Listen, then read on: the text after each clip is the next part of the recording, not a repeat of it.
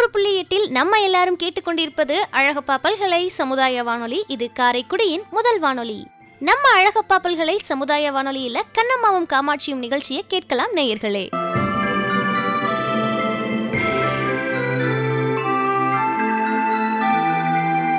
என்ன நாள்னு தெரியுமா காமாட்சி? கண்ணம்மா இன்னைக்கு வந்து பிப்ரவரி ரெண்டு நம்ம வாட்ஸ்அப்பு ஃபேஸ்புக் இது எல்லாத்துலேயும் பார்த்தீங்கன்னா நம்ம ஃப்ரெண்ட்ஸ் எல்லாம் ரெண்டு ரெண்டு இருபத்தி ரெண்டு அப்படின்னு ஒரு ஃபேன்சி நம்பராக இருக்கவும் எல்லாரோட ஸ்டேட்டஸ்லையும் இது இருக்குது அதை தாண்டி வேறு எதுவும் இன்னைக்கு சிறப்பான நாள் இருக்கா கண்ணம்மா? ஆமாம் காமாட்சி இன்று சுற்றுப்புற சூழல் குறித்து விழிப்புணர்வு ஏற்படுத்தக்கூடிய ஒரு மிக முக்கியமான நாள் ஐநா சபையுடைய வழிகாட்டுதல் படி கடைபிடிக்கப்படுது.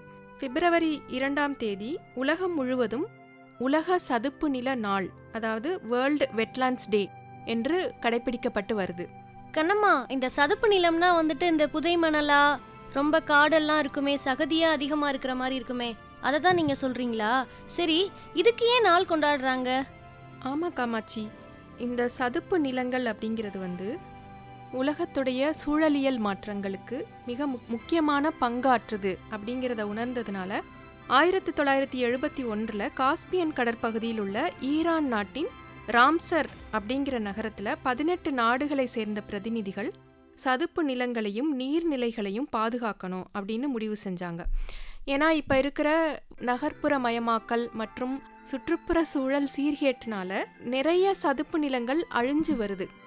இவற்றை வந்து பாதுகாக்கிறது ரொம்ப முக்கியமானது அப்படிங்கிறத அந்த விவாத கூட்டத்தில் அங்கே நடந்த விவாத கூட்டத்தில் பிப்ரவரி இரண்டாம் தேதி இதை வந்து உலக சதுப்பு நில நாளாக கொண்டாடணும் அப்படின்னு முடிவு செஞ்சாங்க. இது அந்த ராம்சர் அப்படிங்கிற நகரத்தில் நடைபெற்றதுனால இதுக்கு ராம்சர் அமைப்பு அப்படின்னே பேர் இருக்குது இந்த அமைப்பில் இந்தியா உள்பட நூற்றி அறுபத்தொன்று நாடுகள் உறுப்பினர்களாக இருக்கிறாங்க. உலகின் சுற்றுச்சூழல் முக்கியத்துவம் வாய்ந்த ஆயிரத்து தொள்ளாயிரத்தி ஐம்பது சதுப்பு நிலங்கள் பட்டியலிடப்பட்டு இந்த அமைப்பால் இது பாதுகாக்கப்படணும் அப்படின்னு அறிவிக்கப்பட்டிருக்கு. இந்தியாவில் மட்டும் இருபத்தைந்து சதுப்பு நிலங்கள் ராம்சர் தகுதி வாய்ந்தவையாகவும் குறிப்பிட்டிருக்காங்க. அதில் தமிழ்நாட்டில் இருக்கக்கூடிய கோடியக்கரை பழவேற்காடு இதெல்லாம் கூட அடங்கி இருக்குது சரி கண்ணம்மா இந்த சதுப்பு நில காடுகள்லாம் வந்து இயற்கையாவே இருக்கா? இல்ல எப்படியும் செயற்கையா உருவாகுதா? இத பத்தி கொஞ்சம் விரிவா சொல்றீங்களா? உவர்நீர் நிறைந்த கடலுக்கும் நிலங்களுக்கும் இடையில குறைந்த ஆழத்துல ஆண்டு முழுவதும் நீர் தேங்கி இருக்கும் பகுதிகளை தான் வந்து சதுப்பு நிலங்கள் அப்படின்னு சொல்றாங்க. இவை தானாகவே உருவாகி ஆரம்பத்திலேருந்து இருந்திருக்குது. இயற்கையான சதுப்பு நிலங்களாகவும் மனிதனால் உருவாக்கப்பட்டவையும் சில சதுப்பு நிலங்கள் இருக்குது. பூமியுடைய மொத்த பரப்பளவில் ஆறு சதவிகித பகுதிகள் வந்து சதுப்பு நிலங்களாக இருக்கிறது. குளங்கள் ஏரிகள் குட்டைகள் நீர் தேங்கும் குவாரி பள்ளங்கள் இதெல்லாம் வந்து மனிதனால் செயற்கையாக உருவாக்கப்பட்ட சதுப்பு நிலங்கள் என்று வகைப்படுத்தப்பட்டிருக்குது. இயற்கையான சதுப்பு நிலங்கள் அப்படின்னு பார்த்தீங்கன்னா கடலுக்கும் நிலத்துக்கும் இடைப்பட்ட களிமண் நிறைந்த வெப்பமண்டல மற்றும் மித வெப்பமண்டல நாடுகளின் கடலோர பகுதிகளில் உப்பு நீரில் வளர்றது சதுப்பு நில காடுகள் அதாவது மேங்க்ரோவ்ஸ் அப்படின்னு சொல்கிற அலையாத்தி காடுகள்னு சொல்கிறாங்க இவை இன்னும் அலையிடை காடுகள் கடலோர மரக்காடுகள் கடலில் நடக்கும் காடுகள் கடலின் வேர்கள் கடலின் மழைக்காடுகள் தில்லைவனம் சுரப்புன்னை காடுகள் கண்டன் காடுகள் என்று பல வகைப்பட்ட பெயர்களால் அழைக்கப்படுகிறது. ஆமாங்க கண்ணம்மா நான் கூட படிச்சிருக்கேன். இந்த சதுப்பு நில காடுகள்லாம் புயல் வெள்ளம் மண் அரிப்பு கடல் நீர் வெள்ளப்பெருக்கு போன்றவற்றிலிருந்து மனிதர்களை காக்கும் தலையாய பணியை வந்து செய்து வருகிறதுன்னு. இதை தவிர வேற ஏதாவது மனிதர்களுக்கு பயன்படுற மாதிரி இல்லை இந்த காடுகளால் மொத்தமாக இந்த பூமிக்கு பயன்படுற மாதிரி ஏதாவது இருந்ததுன்னா சொல்லுங்க. ஆமாக்கா காமாட்சி. இது தவிர இந்த சதுப்பு நில காடுகள் பறவைகள் மற்றும் காட்டு விலங்குகளுக்கு மிக- மிகச்சிறந்த சரணாலயங்களாக விளங்குகின்றன. பருவ காலங்களின் போது பல்வேறு நாடுகளிலிருந்து இங்கு வரும் வலசை பறவைகள் இனப்பெருக்கம் செய்துவிட்டு அவங்களோட சொந்த நாடுகளுக்கு திரும்புகின்றன. மேலும் பல்வேறு கடல்வாழ் உயிரினங்கள் வாழ்வதற்கு ஏற்ற இடமாக இது திகழ்கிறது. குறிப்பாக கடல் புற்கள் அதிக அளவில் இங்கே காணப்படுறதுனால இதை உண்டு வாழும் அரிய வகை உயிரினமான கடல் பசுக்கள் இந்த பகுதிகளில் அதிகமாக காணப்படுகின்றன. இவை தவிர இந்த காடுகள் மிகச்சிறந்த வடிகட்டியாகவும் செயல்படுகின்றன. இந்த பகுதிகளுக்கு வந்து சேரும் மக்கும் மற்றும் மக்காத குப்பைகளை தனது சிறந்த தகவமைப்பின் மூலம் வடிகட்டி மண்ணில் புதையுற செய்கின்றன இந்த சதுப்பு நில காடுகள். நம்ம நாட்டில் உள்ள சதுப்பு நில காடுகளில் மட்டும் சுமார் நான்காயிரத்துக்கும் மேற்பட்ட வகை தாவரங்கள் மற்றும் உயிரினங்கள் உள்ளதாக கண்டறியப்பட்டிருக்குது. இது வந்து சூழலியல் சார்ந்த பயோடைவர்சிட்டி என்கிற பல்லுயிர் பெருக்கத்துக்கு மிகச்சிறந்த நன்மையாக பார்க்கப்படுகிறது. அப்போ கண்ணம்மா உலக அளவில் எல்லா நாடுகள்லையுமே இந்த சதுப்பு நில காடுகள் எல்லாம் இருக்கா? உலகத்தில் நூற்றி பன்னிரெண்டு நாடுகளில் சதுப்பு நில காடுகள் சுமார் பதினெட்டு மில்லியன் ஹெக்டேர் பரப்பளவில் இருக்குது காமாட்சி. இதில் பாதிக்கும் மேற்பட்டவை தெற்காசிய நாடுகளில் உள்ளன. இந்தோனேஷியாவில் மட்டும் இருபத்தி மூணு சதவீத சதுப்பு நில காடுகள் உள்ளன. மேற்கு வங்கத்தில் இருக்கிற சுந்தரவன காடுகள் வங்கதேசம் வரைக்கும் நீண்டு உலகத்தின் மிகப்பெரிய சதுப்பு நில காடாக இருக்குது இங்கே தான் உலகத்தில் வேற எங்கேயும் காணப்படாத வங்க புலி இனங்கள் காணப்படுகின்றன. மேற்கு வங்கத்தில் அதிக அளவாக ரெண்டாயிரத்தி எண்பத்தி ஒன்று சதுர கிலோமீட்டர் பரப்பளவில் இருக்குது இந்தியாவிலேயே. மிக குறைந்த அளவாக இந்தியாவில் கேரள மாநிலத்தில் தான் வந்து ஒரு சதுர கிலோமீட்டர் பரப்பளவுக்கு உட்பட்டு சதுப்பு நில காடுகள் இருக்குது இப்போ நீங்க பேசினதெல்லாம் வச்சு பார்க்கும்போது நான் டூர் போன ஒரு விஷயம் தான் கண்ணம்மா எனக்கு ஞாபகம் வருது.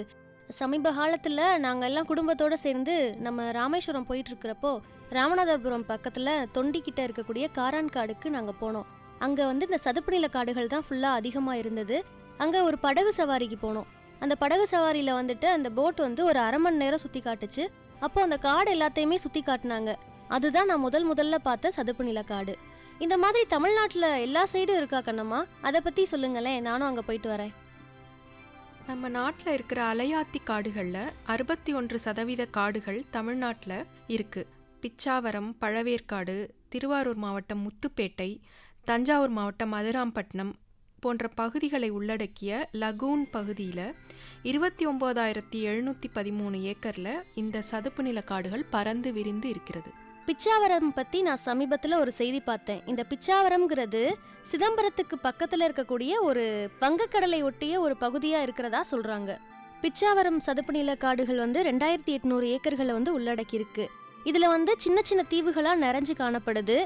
இந்த காடுகளில் வந்து நிறைய பறவைகள் வந்து வலசையாக வருமா? இந்த காடுகளில் பார்த்தீங்கன்னா மொத்தம் நாற்பத்தி ஒரு குடும்பங்களைச் சேர்ந்த நூற்றி எழுபத்தேழு வகையான சிற்றின பறவைகள் எல்லாமே ஒவ்வொரு ஆண்டும் வருவதா சொல்கிறாங்க இப்போ நீங்க சொன்னது மூலமா நான் என்ன புரிஞ்சுக்கிட்டேன்னா சதுப்பு நில காடுகள் வந்து ரொம்ப முக்கியமானது அப்படின்னு புரிஞ்சுக்கிட்டேன் இவற்றை பாதுகாக்கணும்னா பொதுமக்களின் பங்கு என்னவாக இருக்கணும்னு சொல்லுங்க. இவற்றை பாதுகாக்கிறதுக்காக தான் வனத்துறையினர் நிறைய திட்டங்களை வகுத்து அதை வந்து பாதுகாத்து வர்றாங்க. அது போக நம்ம பொதுமக்களாகிய நம்மளும் வந்து விழிப்புணர்வோடு இருந்து இதுக்காக நம்மளுடைய பங்கை ஆற்ற வேண்டியது அவசியம் காமாட்சி.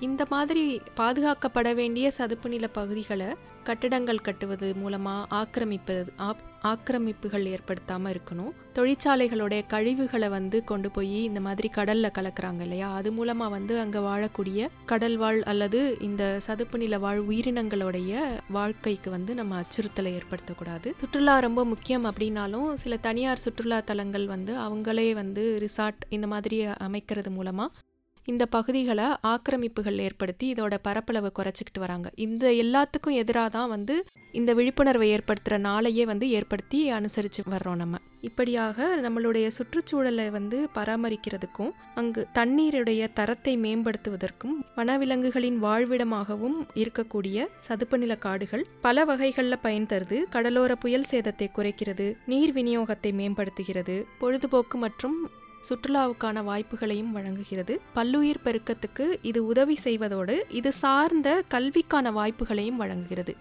எடுத்துக்காட்டாக இப்போ நம்ம சுற்றுலா செல்லும்போது அங்கு நெகிழி பைகளை பயன்படுத்துவது இங்கேருந்து நம்ம கொண்டு போகிற உணவுப் பொருள்கள் மீந்து போன உணவுப் பொருள்கள் அவற்றை பயன்படுத்திய நெகிழி பைகள் இதெல்லாம் அங்கே குப்பையாக்கி போட்டுட்டு வராமல் இருக்கிறதே வந்து நம்ம அவங்களுக்கு செய்கிற மிகப்பெரிய உதவியாக இருக்கும். ரொம்ப அருமையாக சொன்னீங்க கண்ணம்மா. நீங்கள் சொன்ன ஒவ்வொரு செய்தியுமே நம்ம மக்களுக்கு இன்னைக்கு விழிப்புணர்வாக போய் சேரும் நான் நம்புகிறேன் இன்னைக்கு நம்ம நிகழ்ச்சி நீங்களும் நானும் மட்டும் பேசாமல் இன்னைக்கு நம்ம கூட ஒரு சிறப்பு விருந்தினர் இணைகிறாங்க அடுத்ததா அவங்களுடைய நேர்காணலை கேட்கலாம் நேயர்களே. இவர் பறவைகள் மற்றும் சூழலியல் ஆர்வலர். ஒரு சிறந்த இயற்கையை நேசிக்கும் புகைப்பட கலைஞர். இப்படி இவரை பத்தி நிறைய விஷயங்கள் சொல்லிட்டு போகலாம். பறவைகள் மற்றும் சூழலியல் ஆர்வலர் சுவாமிநாதன் ஐயா அவர்கள் தான் இன்னைக்கு நம்ம கூட இணைகிறாங்க இவர் கடலூர் மாவட்டத்துல மனைவி வள்ளியம்மை மற்றும் மூன்று குழந்தைகளுடன் வசித்து வருகிறார். இவர் சுழலி இயந்திரங்கள் மற்றும் உதிரி பாகங்கள் தயாரிக்கக்கூடிய நிறுவனத்தை நடத்தி வருகிறார். தற்போது நம் அழகப்பா பல்கலை சமுதாய வானொலியின் வாயிலாக இந்த நேர்காணலில் இணைகிறார். வாங்க அவங்க என்ன பேசுறாங்கன்னு கேட்கலாம்.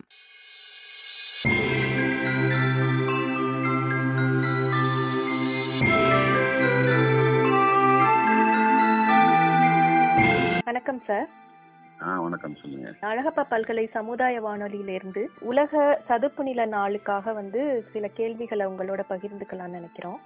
சார் உங்களுக்கு இந்த சூழலியல் மற்றும் பறவை அது சம்பந்தமான ஆர்வம் வந்து எப்படி ஏற்பட்டுச்சுங்க சார் அந்த ஆர்வம்ன்றது எனக்கு இயற்கையா வந்து நான் ஒரு சின்னதா ஒரு போட்டோகிராஃபில ஒரு ஆர்வம் வந்து லேண்ட்ஸ்கேப் போட்டோக்காக ஒரு சின்னதா ஒரு கேமரா வாங்கினது தான் முதல்ல எனக்கு இந்த போட்டோகிராஃபில ஒரு ஆர்வம் வந்தது.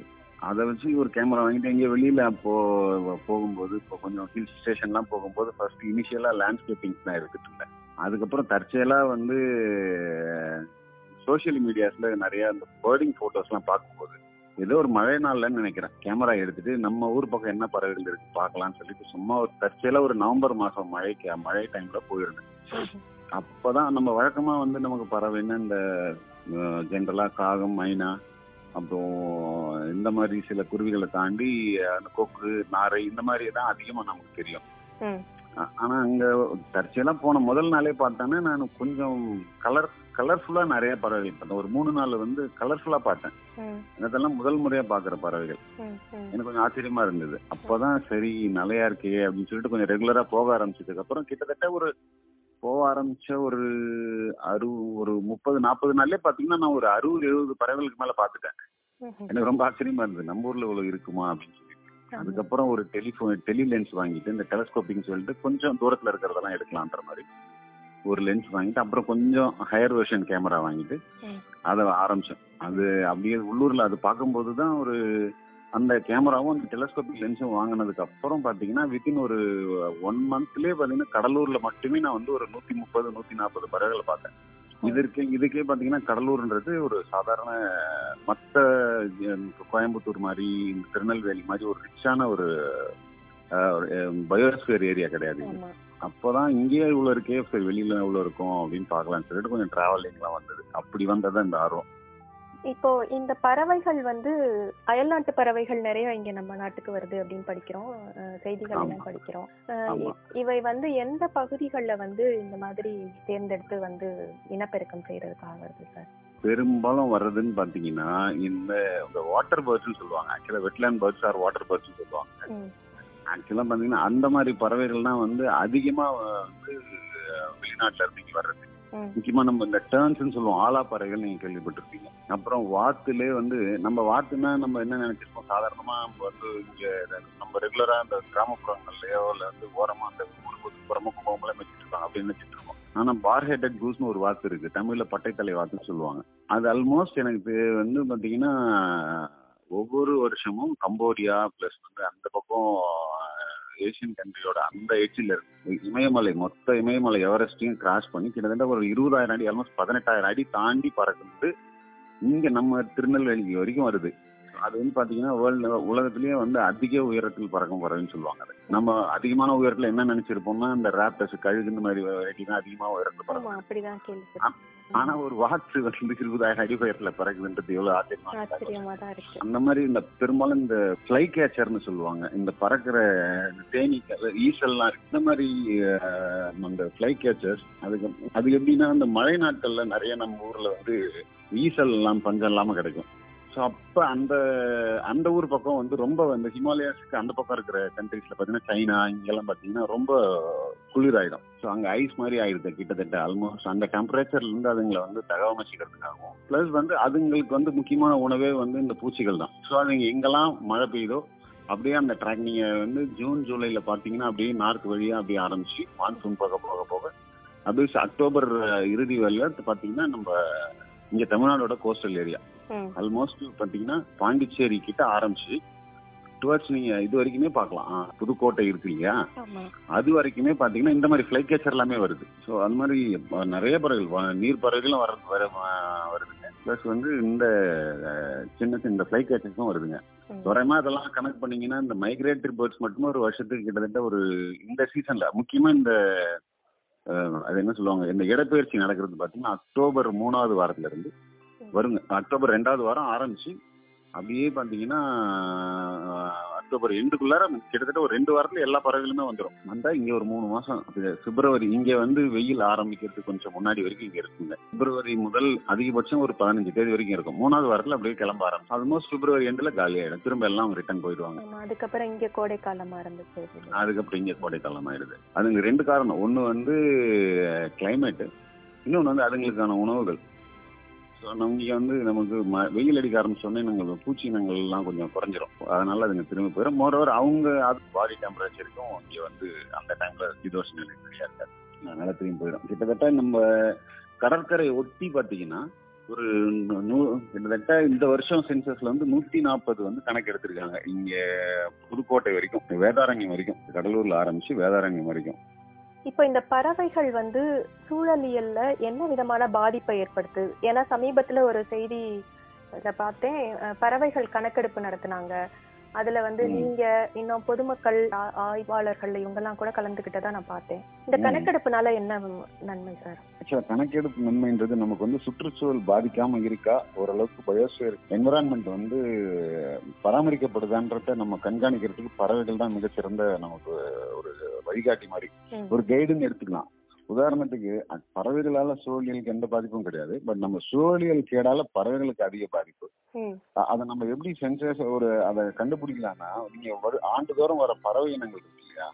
நீங்க வந்து இந்த ஆக்சுவலா நம்ம ஒவ்வொரு இடத்துக்கும் வந்து அந்த நிலம் சார்ந்த அந்த டொமஸ்டிக் பேர்ட்ஸ் அந்த உள்ளூர் பறவைகள் ஒன்று இருக்கு. ம். இன்னொன்று வந்து மைக்ரேட்டரி பேர்ட்ஸ் அதாவது இடம் இடம் இடம்பெயரும் பறவைகள் இருக்கு வலசை பறவைகள் இருக்கு இல்லையா? அந்த பறவைகளுடைய எண்ணிக்கையை வச்சுதான் நம்ம ஊர்ல அந்த என்விரான்மெண்ட் அதுங்களுக்கு ஏற்ற என்விரான்மெண்ட் இருக்கா. ஆக்சுவலா பறவைகளுக்கு ஏற்ற என்விரான்மெண்ட் இருந்தா பறவைகளுக்கு வரும். பறவைகள் வரும் ஆனா பறவைகளுக்கு ஏற்ற என்விரான்மெண்ட்டும் கிடையாது பறவைகளுக்கு ஏற்ற ஒரு என்விரான்மெண்ட் இருக்குன்னா உண்மையிலேயே அதுதான் மனிதர்களுக்கு ஏற்ற என்விரான்மெண்ட். ஸோ பறவைகள் வரத்து குறைஞ்சதுன்னா ஏதோ ஒண்ணு நம்ம இடத்துல மிஸ்டேக். ஒண்ணு நம்ம பிரச்சனை இருக்கு அப்படின்றது தெரியலாம். ஒண்ணு அதிக வெப்பமா இருக்கலாம். இல்ல அதுங்களுக்கு தேவையான அந்த பூச்சிகள்லாம் இல்லாத அளவுக்கு நம்மளுடைய இந்த சுற்றுச்சூழல் கெட்டு போயிருக்கலாம். இல்ல மழை குறைஞ்சிருக்கலாம். ஸோ பறவைகளோட எண் வரத்து எண்ணிக்கையை வச்சே வந்து நம்ம வந்து நம்ம வர்ற இடம் மட்டும் வந்து சேர்ற இடம் மட்டும் இல்ல அது வழியிலயும் ஏதாவது பிரச்சனை இருக்கலாம். இப்போ வந்து பாத்தீங்கன்னா இந்த கம்போடியால இருந்து ஒரு பறவை வருதுன்னு சொல்றேன். அது நேரடியாக கடலூருக்கு வந்துடுறது இல்ல. அங்க இருந்து தான் வருது ம். வரும்போது வழியில ஏதாவது பிரச்சனைனாலும் அது இங்க வர முடியாது. ஸோ அதனால வந்து நம்ம கணக்கெடுக்கிறது மூலமா நம்ம சூழல் வந்து ஒரு பேலன்ஸ்டா இருக்கா? கண்டுபிடிக்கலாம். ஆ பயோடைவர்சிட்டி அதை நம்ம வந்து பயோடைவர்சிட்டி வந்து ஒரு கரெக்டான பேலன்ஸ்ல இருக்கா. அப்படின்றத நம்ம தெரிஞ்சுக்கலாம். ஆக்சுவலா சொல்ல போனா எனக்கு இன்னொரு பெரிய சர்ப்ரைஸ் என்னன்னா இந்த கொரோனா போன மைக்ரேட்டரி சீசன் இருபது அக்டோபர்ல இருந்து இருபத்தொன்னு ஜனவரி. அந்த மாதிரி இருபத்தொன்னு அக்டோபர்ல இருந்து இருபத்தி ரெண்டு ஜனவரி. உண்மையிலே ரொம்ப ஒரு பிரமாதமான பறவைகள் வந்து பார்க்க முடிஞ்சுது. காரணம் என்னன்னா ஓரளவுக்கு பொல்யூஷன் குறைஞ்சிருக்கு. ஸோ நமக்கு வந்து அந்த பறவைகள் வரத்தை வச்சு கண்டிப்பா நம்ம வந்து ஒரு பொல்யூஷனை வந்து கணக்கிட்டுறலாம். இந்த கொரோனா லாக்டவுனால கிடைச்ச ஒரு பெரிய நன்மை வந்து இந்த பொல்யூஷன் கண்ட்ரோல் தான் இல்லைங்க சார்? உண்மை பெரிய மிகப்பெரிய உண்மை அது. ஏன்னா நாங்களே கண் கூட பார்த்தோம். அவ்வளோ ஃபிளைகேச்சஸ் வந்து இந்த வருஷம் நாங்க பார்த்தோம். இதுக்கு முன்னாடி இல்ல- இல்லவே இல்லை. இந்த இந்த ரெண்டு வருஷத்துக்கு முன்னாடி இத்தனை நம்ம ஊருக்குள்ள இந்த மாதிரி பறவைகள் வருதானே எனக்கு தெரியாது. இப்போ கோயம்புத்தூர் பக்கம் அந்த மேற்கு தொடர்ச்சி மலை பக்கம் வருதுன்னா அதுல ஒரு கண்டிப்பா அங்க ஒரு காடுகள் இருக்கு பெரிய வனங்கள் இருக்கு. சீதோஷ்ணம் வந்து நல்லா இருக்கும். பட் நம்ம ஒரு மாதிரி வெப்பம் மிகுந்த இந்த பாண்டிச்சேரி கடலூர் பக்கம் வருதுனாலே தெரிஞ்சுக்கலாம். அது வந்து ஒரு கொரோனாவால மிகப்பெரிய நன்மைன்னு பாத்தீங்கன்னா உலகத்துக்கு பொல்யூஷன் வந்து ஒரு கட்டுக்குள்ளார வந்தது. இந்த பறவைகளை எப்படி கணக்கு எடுக்கிறீங்க சார்? ஆக்சுவலா பறவைகள் கணக்கு எடுக்கிறதுன்றது அது ஒரு பர்டிகுலர் ஒரு ஊர்ல ஒரு முக்கியமான ரெண்டு ஸ்பாட். அப்படிதான் வச்சுப்பாங்க இப்போ கடலூர்னு எடுத்துக்கிட்டீங்கன்னா இங்க தேவனாம்பட்டினம் இந்த தாழங்குடா தேவனாம்பட்டினம் கடற்கரைன்னு ஒரு ஏரியா அதுக்கப்புறம் இந்த சொட்டிக்குப்பம் அந்த மாதிரி ஒரு பகுதி இருக்கு. ரொம்ப ரெண்டு ஸ்பாட் அது வந்து ஒரு சர்க்கிள்னு சொல்லுவாங்க. இந்த ரெண்டு சர்க்கிள்ல மட்டும் எடுத்துட்டு அதை வந்து ஆவரேஜ் பண்ணிப்பாங்க மற்ற ஸ்பாட்டுக்கும் ஏன்னா நம்ம பறவைகள் இருக்கிற எல்லா இடத்துலயுமே நம்ம கணக்கெடுக்க முடியாது. இப்ப பறக்கும் போதே பாத்தீங்கன்னா ஒரு நூறு பறவை பறக்குதுன்னு வச்சுக்கோங்க. நூறு பறவை நம்ம எண்ணிட முடியாது. அததான் எனக்கு சந்தேகமா இருந்தது. எப்படி பறவைகளை அது கணக்கெடுக்கிறீங்க சர்க்கிள்னு சொல்லுவாங்க ஆக்சுவலா ஒரு ஒரு பர்டிகுலர் ஏரியா நம்ம வந்து ஒரு ஃபேன் ரொட்டேட் ஆகும்போது ஒரு ஒரு சர்க்கிள் வருது இல்லையா? நம்ம ஃபேன் சுத்தும் போது ஒரு சர்க்கிள் வருது இல்லையா? அந்த மாதிரி ஒரு சர்க்கிள் இமேஜின் பண்ணி அந்த சர்க்கிள்குள்ளார எத்தனை பறவை இருக்குன்னு பார்ப்போம். ம், ம், அப்படி இந்த அந்த சர்க்கிள்குள்ளார ஒரு ஆறு ஏழு பறவைகள் இருந்துச்சுன்னா பெருசா ஒரு மாசா பறக்கும்போது இந்த மாதிரி எத்தனை சர்க்கிள் வரும் அந்த இடத்துல? அப்ராக்சிமேட்டா ஒரு பத்து சர்க்கிள். அப்பனா பத்து இன்ட்டு ஆறு அறுபது பறவைகள் இங்க பறக்குது. இங்க இருக்கு அப்படின்னு சொல்லிட்டு கணக்கு கேட்கவே சுவாரஸ்யமா தான் இருக்கு. இது வந்து ஒரு பறவைகள் எடுக்கிறது? நாங்க வந்து கவர்மெண்ட்டுக்கு ரிப்போர்ட் பண்ணும்போது இந்த மாதிரி இந்த லொகேஷன்ல இந்த இந்த டைம்ல இருந்து இந்த டைம்குள்ளார இத்தனை பறவைகள் இருக்கு. அந்த லொகேஷன்ல இருந்து அந்த டைம்குள்ளார அவர் தான் கணக்கு கொடுப்போம். இதை வச்சு நம்ம ஒட்டுமொத்த பறவைகளையும் கணக்கெடுத்துட முடியாது. பட் ஆனா அந்த சென்சஸ் எடுக்கிறதோட நோக்கம் நம்ம வந்து இத்தனை பறவைகள் இருக்குன்னு நம்ம கண்டுபிடிக்கிறது கிடையாது. இதே வருஷா வருஷம் அதே இடத்துல எடுக்கும்போது நமக்கு வந்து டிஃபரன்சஸ் தெரியும். வரத்து கம்மியா இருக்கா அதிகமா இருக்கா கம்மியா இருந்தா. ஆமா. கம்மியா இருந்தா என்ன காரணங்களா இருக்கும். அதிகமா இருந்தா என்ன காரணங்களா இருக்கும்? இது எல்லாமே நம்ம பயோடைவர்சிட்டி பேலன்ஸ் வந்து ஒரு கட்டுக்குள்ளார இருக்கான்றத கணக்கெடுக்கு சிறப்பா சொன்னீங்க சார். வெட்லாண்ட்ஸ் பத்தி இன்னைக்கு நாள் கொண்டாடுறதுனால கேக்குறேன். இந்த சதுப்பு நிலங்கள் வந்து பரப்பளவுல குறைஞ்சிட்டு வருது அப்படின்னு சொல்றாங்க. அதை வந்து. பாதுகாக்கிறதுக்கான நடவடிக்கைகள் அரசாங்கம் எடுத்துட்டு இருக்காங்களா?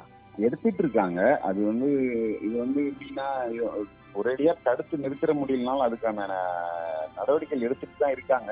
பட் என்னென்ன பெருகி வர்ற மக்கள் தொகை தேவைகள் வந்து அரசாங்கத்துக்கு பல நெருக்கடிகள் இருக்கு இல்லையா? இவங்க. எல்லாத்தையுமே பேலன்ஸ் பண்ணியாகணும் ஒன்றும் இல்லை நம்ம இப்போ நாடு முழுக்கவே வந்து ஒரு தொழிற்சாலைகள் பெருகிட்டே வருது. ஏன்னா தொழிற்சாலைகள் வந்து ரெண்டு விஷயத்துக்கு தேவை. வருமானத்துக்கும் தேவை வேலை வாய்ப்புக்கும் தேவை.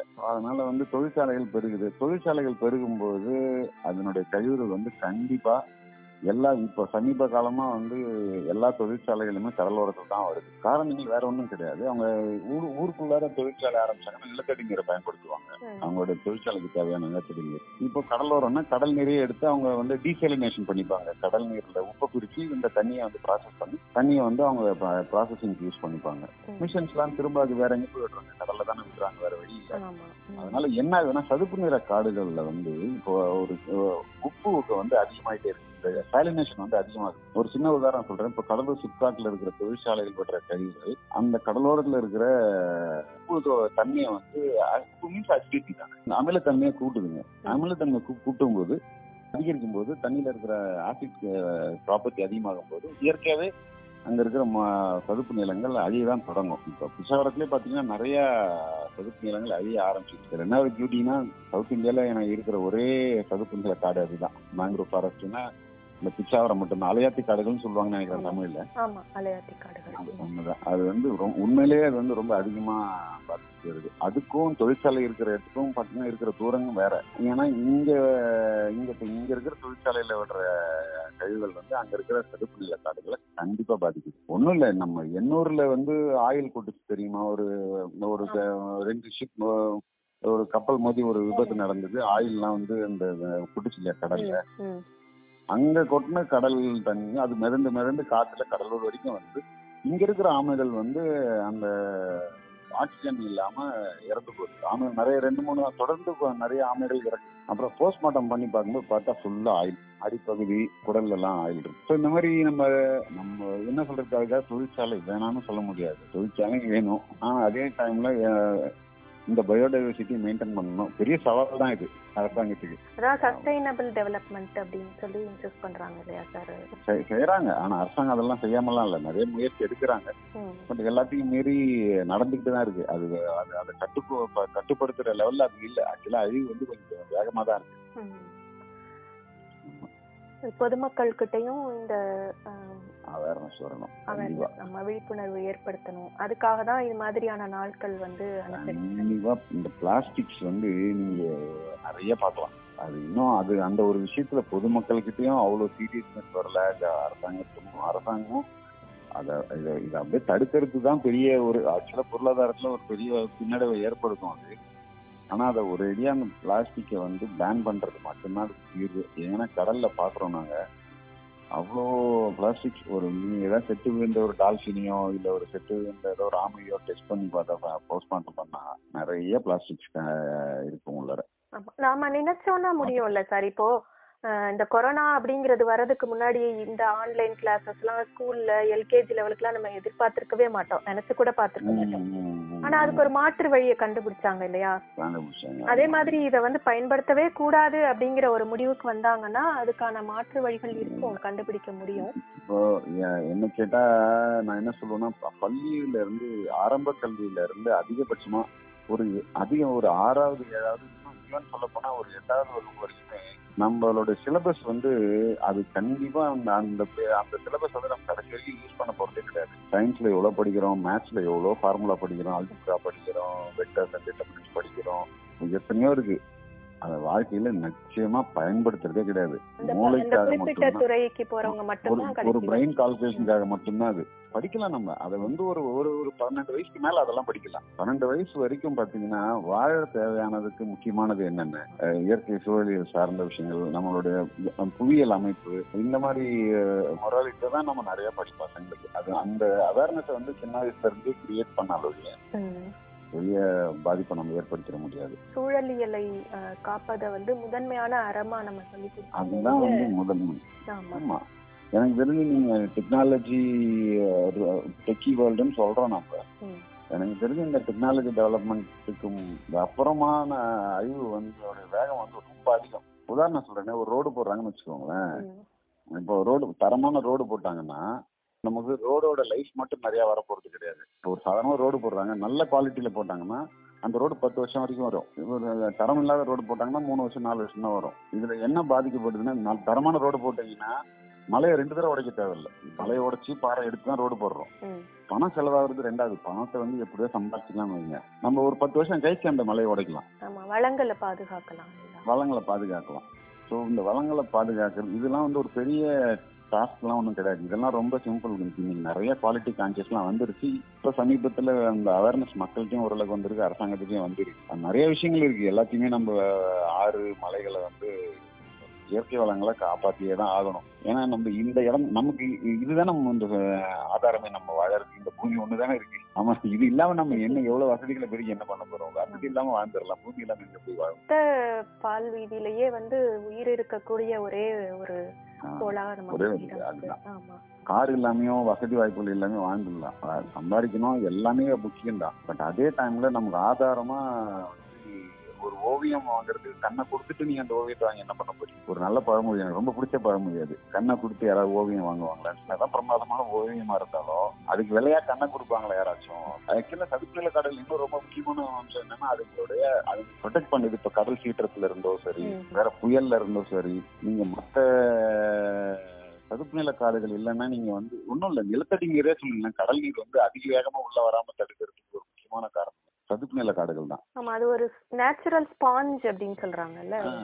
ஆமா இப்போ நீங்க ஒண்ணுமே இல்ல. நீங்க சென்னை எடுத்துக்கோங்க. சென்னையில சதுப்புங்க அந்த காடுகளே இல்ல. நீங்க சென்னையில மய நீங்க வந்து ஒண்ணும் இல்ல. நீங்க வெஸ்மாம்பலம் கடலுக்கும் மாம்பலத்துக்கும் பண்ணீங்கன்னா பத்து கிலோமீட்டர் இருக்கும். ஆனா நீங்க தண்ணி போனீங்கன்னா அப்படியே சால்ட் வாட்டர் உப்பு தண்ணியே வாய்ப்பு குளிக்கிற மாதிரி இருக்கும். ஆனா இதுவே நம்ம ஊர்ல நாங்க மூணு கிலோமீட்டர்ல தான் நாங்க கடல்ல இருந்து மூணு கிலோமீட்டர்ல இருக்கோம். ஆனா இங்க அந்த அளவுக்கு ஆகல நாங்க இருக்கிற பாப்புலேஷன் பில்டிங்ஸ் ஒரு கணக்கு இருந்தாலும் நமக்கு உள்ள வரதுக்கான கடல் நீர் உள்ள வரதுக்கான இதை வந்து இந்த ஃபில்டர்ஸ் கொஞ்சம் வந்து மேங்க்ரோவ்ஸ் வந்து கொஞ்சம் ஃபில்டர் பண்ணி. சதுப்பு நிலங்கள் மற்றும் பறவைகள் பற்றிய உங்களுடைய அனுபவங்களை ரொம்ப சிறப்பா பகிர்ந்துக்கிட்டீங்க. மாணவர்களுக்கோ சரி பொதுமக்களுக்கோ இது நல்ல பயன் வந்து தெரியல. ஏன்னா சூழலியலுடைய முக்கியத்துவத்தை வந்து நம்ம எல்லாருமே உணர்ந்தே ஆக வேண்டிய ஆல்மோஸ்ட் நம்ம கடைசி கட்டத்துல இருக்கோம். இன்னொரு உலகம் டெவலப் ஆகிற வேகத்துக்கு பாத்தீங்கன்னா நம்ம இன்னும் வேகமா ரெடி ஆகணும். இதுக்கு முக்கியம் சூழலுக்கு அதுதான் முக்கியமான விஷயம் ரொம்ப நன்றி நன்றி சார்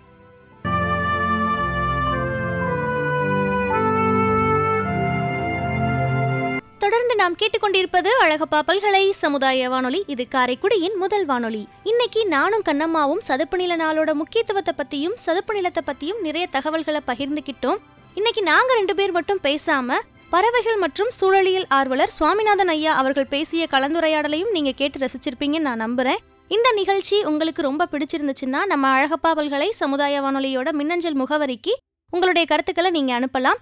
கருத்துக்கள் அனுப்ப வேண்டிய முகவரி com radio at Alagappa university dot AC dot in. நன்றி நேயர்களை மீண்டும் ஒரு நல்ல வாய்ப்பில் சந்திக்கலாம்.